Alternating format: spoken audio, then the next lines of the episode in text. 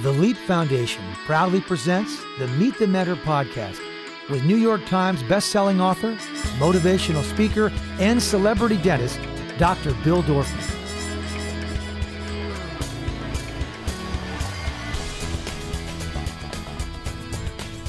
So, without further ado, let me tell you who Chris Voss is. Um, he is the CEO of Black Swan Group and author of the national bestseller Never Split the Difference Negotiating as if your life depended on it. I read the book cover to cover and loved it. Like five stars totally. Um, it was named one of the seven best books on negotiation. He's a 24 year veteran of the FBI. Chris retired and led the international uh, kidnapping negotiations in several instances. Um, uh, drawing on his experience in high stakes negotiations, his company specializes in solving businesses' communication problems using hostage negotiation solutions. Their negotiation methodology focuses on discovering the black swans. You'll explain what that is, it's in the book.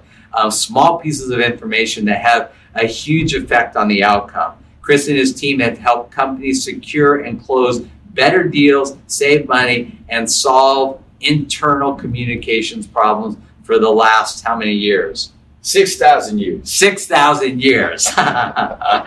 Chris has been featured in Time, Business Insider, Entrepreneur Inc., Fast Company, Fortune, The Washington Post, Success Magazine, Squawk Box, CNN, ABC, and now Leap. Chris, thank you so much. That's a mouthful. I'm looking forward to hearing what I have to say myself. so I met Chris through our Metal Network. Ken Rutkowski, I love you and thank you for Metal and for everything it does. Every year, about a third of our mentors that come to Leap Week as mentors come from Metal. And I appreciate you guys and I love you guys. It's a a meeting I never miss when I'm in LA. Every Saturday morning we meet. It's an amazing group of men that are there to support each other and help this world be a better place. Right. And you know, let's jump right into this. So you started your career in the FBI, right? Well, I, I was uh, I was a police officer in Kansas City, Missouri before uh, before I joined the bureau. So I was you know street cop.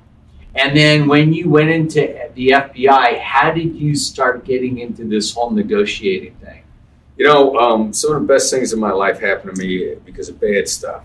Uh, so I re-injured my knee. I, I, had a knee injury. I was on a SWAT team.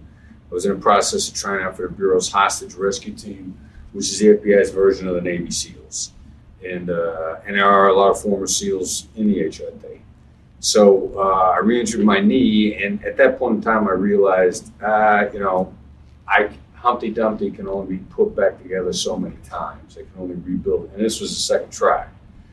So I'm like, let me do some crisis response stuff. I know we got hostage negotiators. How hard can it be? I, you know, they talk. How hard is talking? Um, uh, I, it, it was hard for me to get in, but once I got in, I found out it was more interesting and better than anything I ever did before. It was phenomenal, and it was hard. And you know, you use this term black swan in the book. Can you explain to the students what the black swan is? Yeah, you know, all right, it's kind of a two step process to think through it. But let's say you and I are negotiating, and let's use a poker analogy. So we're negotiating, we're both hiding cards from each other. And we have hidden information, stuff we're holding back because I'm afraid if you know it, you're going to have leverage on me, or you're going to know what my deadline is. But I'm, I've got stuff you don't know that's important. You have stuff I don't know that's important. The black swans are where the unknowns overlap. And there's no way of knowing for sure what's there because there's hidden information on both sides. Now, if we can open this up, then we can find some cool stuff. But we got to trust each other. And I need to get you talking. And I need to be willing to trust you too. So it's a it's a very much it's a two way street. Yeah, you know, and that's the thing about the book, and you got to read the book is is you have these novel ways of kind of establishing trust with somebody opening up lines of communication and then you know hopefully getting results and you know it's one thing when you're negotiating a lease for a building It's another thing when you're negotiating somebody's life, right? Well, the stakes are different, but the dynamics are the same. You know, And we that's why- to invest ourselves. And that's why you've taken what you did professionally and with the FBI and taught people how to do that in business. Yeah. Right? Exactly. Yeah. Yeah. What would, would if you had to like reflect back on one of the like the hairiest hostage situations you've ever done, which one would come to mind? Well, they were all hairy. I mean, but you're like, look, I'm a dentist. I could say, what was the worst mouth? Like, I know right in my mind, boom. You know, well, one of the more interesting ones was um, I made a strategy, a significant fundamental strategy change on how we're approaching the concept called proof of life. And everybody knows what proof of life is. If you've seen the movie Man on Fire with Denzel Washington, Right. By the way, um, uh, he's played me three times in different movies, and I still don't get a thank you. You know, he doesn't write, he doesn't call, he, doesn't, he doesn't say thank you. I'll tell him next time I see him. but anyway, there's a moment in the movie when he suddenly realizes a kidnapped little girl. Uh, they claim she's alive, and he says, "I need proof of life. I need to know what the name of her bear is." Right. Uh, so that's that's the way we used to do proof of life. Now you get proof of life, but it actually doesn't do you any good. Plus, you got to ask for it. So I realized there was a better way, and uh, and this scared everybody, other than my core team. You know, I wouldn't come up with an idea without bouncing it off my core team. And I used to tell them, you know, this is radically different. You know, am, I smoking something here? Am I high? And they go, no, no, no, you're on the right track. We got we got to make this change. So we threw this new idea out. At the time, we're working on kidnapping in the Philippines. We don't know it's a lone serial killer that's the kidnapper. And I'd never heard of a lone kidnapper before at all. Which, and if it, if I hadn't heard of it, there's a chance it it, it hasn't happened. Rare, Right. It's a unicorn. It's a it's Bigfoot. We don't know at the time we're dealing with a lone kidnapper. We don't know at the time circumstances of the kidnapping. He's a cab driver. He kidnaps people out of his cab. You get in the back of his cab. You look like you got money. You fall asleep. He's got a bottle of ether under the seat. He sprinkles ether all over you. You wake up in his basement in chains. nice. Um, and so we're going to throw this proof of life, brand new idea in the middle of this case. All right. And the crazy thing about it is like good strategy kicks out great fringe benefits. You know, you, you, you do stuff well because you create an environment where good stuff's going to happen. You don't know what it is, Right. Right. Right. but you just you know it will so, happen. what was the novel proof of life? Uh, I learned it from a drug dealer. All right. There was a kidnapping in Pittsburgh, and uh, one drug dealer's got another drug dealer's girlfriend hostage. He's come to the FBI for help. Because where do you go for help when you're in trouble? Even if you're a drug dealer, you go to the FBI. Well, yeah. right. So he's riding around, and our negotiators are riding with him. I'm listening to a tape of the conversation, and before anybody knows what he's saying, because he doesn't know his girlfriend is live, he says to the other drug dealer on the phone, "Hey, dog, how do I even know she's all right?" Which is different than the Denzel Washington movie, because Denzel Washington said, "What's the name of the girl's first bear?" No, I mean, why wouldn't you just say put her on the phone? because they won't if you ask. And if they if you ask and they do, you owe. And you want to avoid owing at all costs. So how do you get what you want without asking for it is the is the key. How do I get you to give me something where you think it was your idea? Because if I get you to give something to me that I asked for, now I owe. You said, "Hey, look, I did this for you. Uh, you got to you got to return the favor. You got to stay out of that dynamic entirely." All right. I got to get you to think of it on its inception. How do I put the idea in your brain where you think it was your idea? Okay. So the drug dealer says to the other drug dealer, Hey, dog, how do I even know she's alive? And in that instance, everything in the power dynamic in that conversation changed. And the guy with all the leverage lost. He said, uh, I'll put her on the phone. Now, getting a hostage on a phone is a ridiculously difficult thing to do. It's in the vast majority of cases up to that point in time, we hadn't gotten hostages on. phone. Right. We got proof of life, but we didn't get them on the phone. Two different things. And the girlfriend is later put on the phone. And I remember sitting there listening to that, and I said, "That's it," because the kidnapper now thinks it's his idea, which means, first of all, he's gonna put her on the phone because it was his idea. Secondly, he's now lost control of the pacing and he doesn't know it. And thirdly, he's not going to have any expectations in return because it was his idea. All right. So we get ready to drop this into this case in the Philippines. We've never done it like this before. And the kidnapper provides proof of life to us before we get a chance to ask. And I'm like, now what am I supposed to do? I'm trying to try out my new strategy here. Right. The guy screwed everything up for us. Well, you got what you wanted, though. we got what we wanted, but the, the unexpected side benefit is we coached our guy, who's and I'm I'm friends with him to this day. He Mhm. actually lives in the Los Angeles area. Phenomenal guy, brother. We're coaching a brother of the kidnap victim. Coaching a brother, smart, one of the smartest guys I ever ran across. He takes our coaching and he starts asking these type of questions on his own. And he he completely changes the power dynamic in, in the kidnapping. So much so that our kidnapper at one point in time literally says to himself under the under his breath while he's on the phone he says wow nobody ever dealt with me like this before. Which means he's out of control but he doesn't know why or who's caused it. Now our guy in fact we find out after we catch him Mm-hmm. Is a serial killer and he has killed before Wow. so we're pushing this guy all over the place who's a killer, but he doesn't know we're doing it to him because he's saying stuff out loud. Further on down the line in the case, the bone of contention, if you will, in this kidnapping was he wants a daily amount of money to take care of the hostage. He says, you know what, you know, while I research your family, I'm going to need the equivalent of two hundred dollars a day to make sure he's okay. Now the family's instant reaction is like, and mom especially, because mom is there, the whole family's on the Right, other end. right, right. Coaching. Mom's like, pay two hundred dollars is nothing. And through the brother, I'm like, now we can't do that because if we start paying two hundred dollars a day, he's going to keep him for a year, and he's using that as a gauge to see how much money have.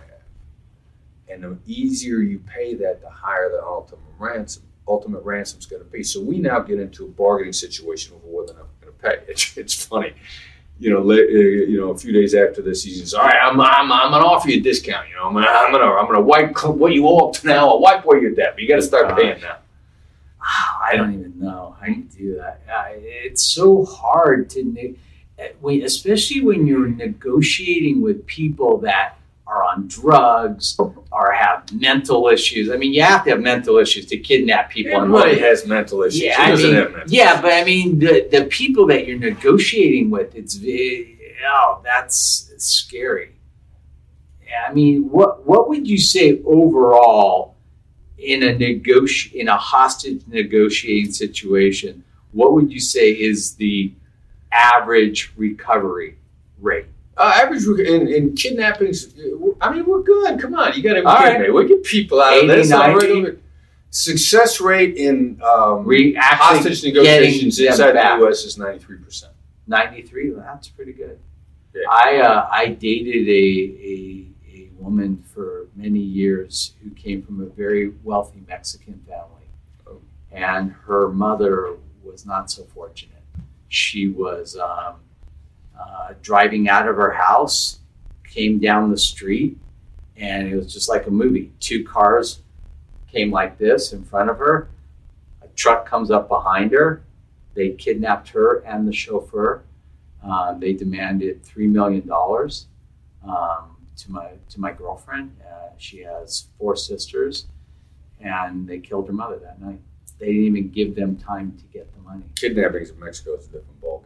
Yeah, it's a different ballgame. it's the saddest thing in the world. Yeah, it's a. It's beautiful, beautiful, sweet woman. And they never even. I mean, they were. I mean, how do you get? Who has three million dollars sitting around? They, you know, they're they're trying to. They were going to pay it too. I Yeah. mean, they they didn't they you know they they they never got the chance.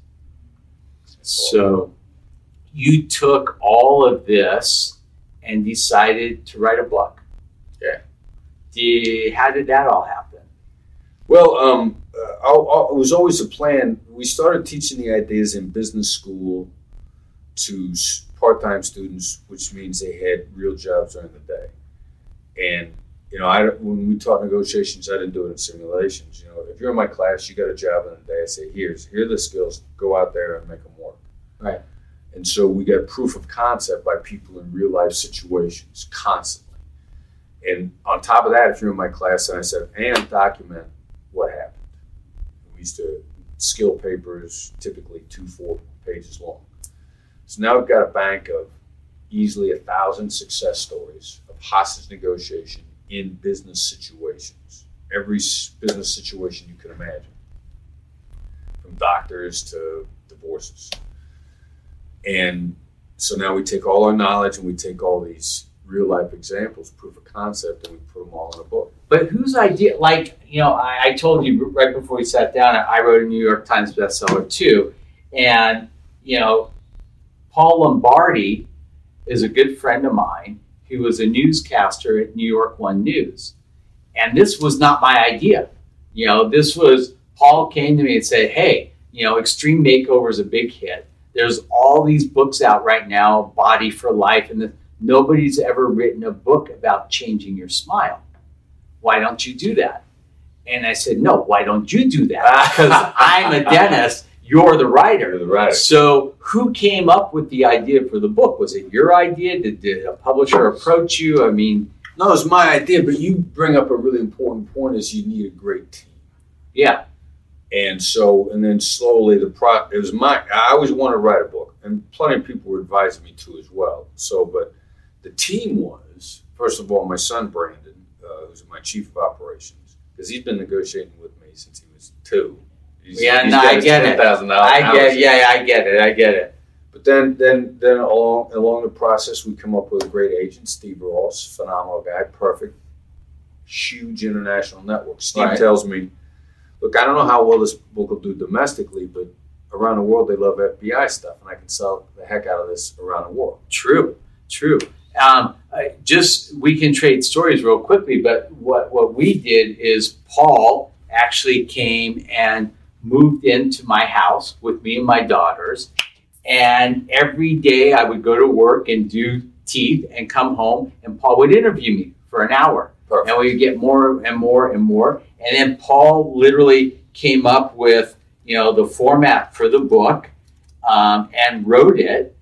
And then I went back and I reread it, and it wasn't in my voice. It was in Paul's voice. Mm-hmm. And those are two different voices. Right. So um, we signed with uh, Rutledge Hill Press, which used to do a lot of Bibles and self help books. And uh, they had a woman there who was a copywriter who was amazing. And she and I worked through and rewrote the book in my voice. And um, and then we put it out there. So let's hear your story. All right. So then, then my Paul is a guy named Tahl, Tahl Raz. Okay. And and Tahl, not only Tahl did the very same same process. You know, he basically vacuumed up the knowledge out of me and Brandon's brains. But then he did a massive amount of research, and he wrote it in my voice we didn't, you know, and I understand voice issues is a problem because I worked with another writer who wrote it in his voice. And Tahl nailed it. Tahl Raz is the most brilliant business book writer alive. And if there's a business book in your lane that you want to read that Tahl has written, it will be the best book you've ever read. He, he's he originally his his first huge hit was he worked with Keith Ferrazzi on Love ne-. Never Alone. Yeah, he's been a speaker at, at Leap. Keith is a superstar, one of the smartest yeah. guys I know. Yeah. And Tahl structured his book, and I took used to take Never Eat Alone around to people and hand them and say, "We're going to structure it just like this because this is brilliantly structured." Totally. And Tahl is the one that, that, that did that okay. structure. He did it for Keith. He did it for me. Wow. So if I'm a student watching this and I want to get into hostage negotiations, where do I start? I, you know, it's it's simple, but it ain't easy. Uh, hey, nothing in life is easy. Right, right, Right. right, And and you know, and I was thinking about this a lot because as as words that we live by are never take advice from people that you wouldn't trade places with. So and then, but then if if you ask somebody you trade places with that advice and you don't do it, shame on you. That person should never help you again. So how did I become a hostage negotiator? I went to the head of the uh, team in New York and asked for advice, and took it. She said, go volunteer on a suicide hotline. I'm like, cool. It's that simple. But I actually went out and did it. Yeah. Her name was Amy Bonderow, and Amy then became an unofficial mentor for me for the rest of my career. You know, I'm so glad that you said what you said because I have mentored literally thousands and thousands of young men and women. And there's one thing I won't tolerate. If you come to me and ask me to mentor you and I give you advice, take it. you know what I mean? It's like, because if you do, I know what the results are going to be. Right. And you're right. You know, you have to take the advice and you have to do it. You know, and, and what you did is one of the core principles of Leap copy genius. You know, ask people that know how to get stuff done and then do it. It's not that hard. That's why we have you here as a mentor. That's why. And here's a ridiculous competitive advantage that because people looking for competitive advantages. When I went back to Amy to write the book, and I could I could put the story in without her permission, but I couldn't put her name. I had a series of rules I had to follow from the FBI, and that was one of them. Um, so I got to get her permission. I went back to her and I said, Amy, and we'll put the story in. This is what it is. She said, you know, through the course of my career, I told a thousand people to volunteer on suicide hotlines, and two of them did it. Right?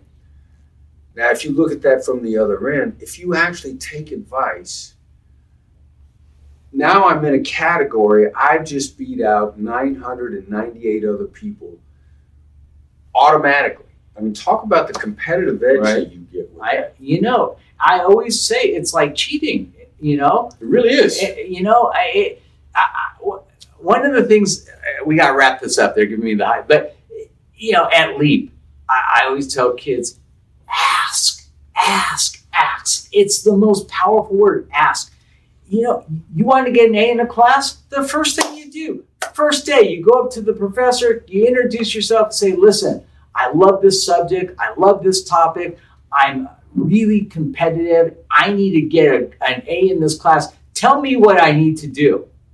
You know what the teacher's going to do? They're going to tell you. Gonna you need to do this, this, this, and this. Then shame on you if you don't, exactly. right? Chris, thank you so much. Um, I hope you can come to Leap. I would love to have you come and speak to the students. Um, I'll give you all the dates and everything. Um, next week, we will have another great Meet the Mentor. Dr. Bill, over and out.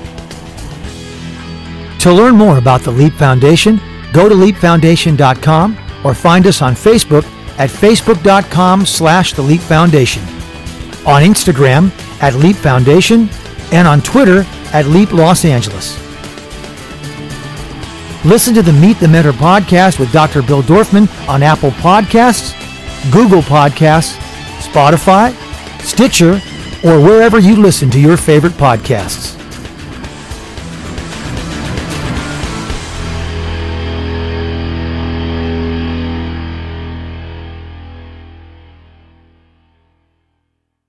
This podcast is a part of the C Suite Radio Network. For more top business podcasts, visit c-suiteradio.com.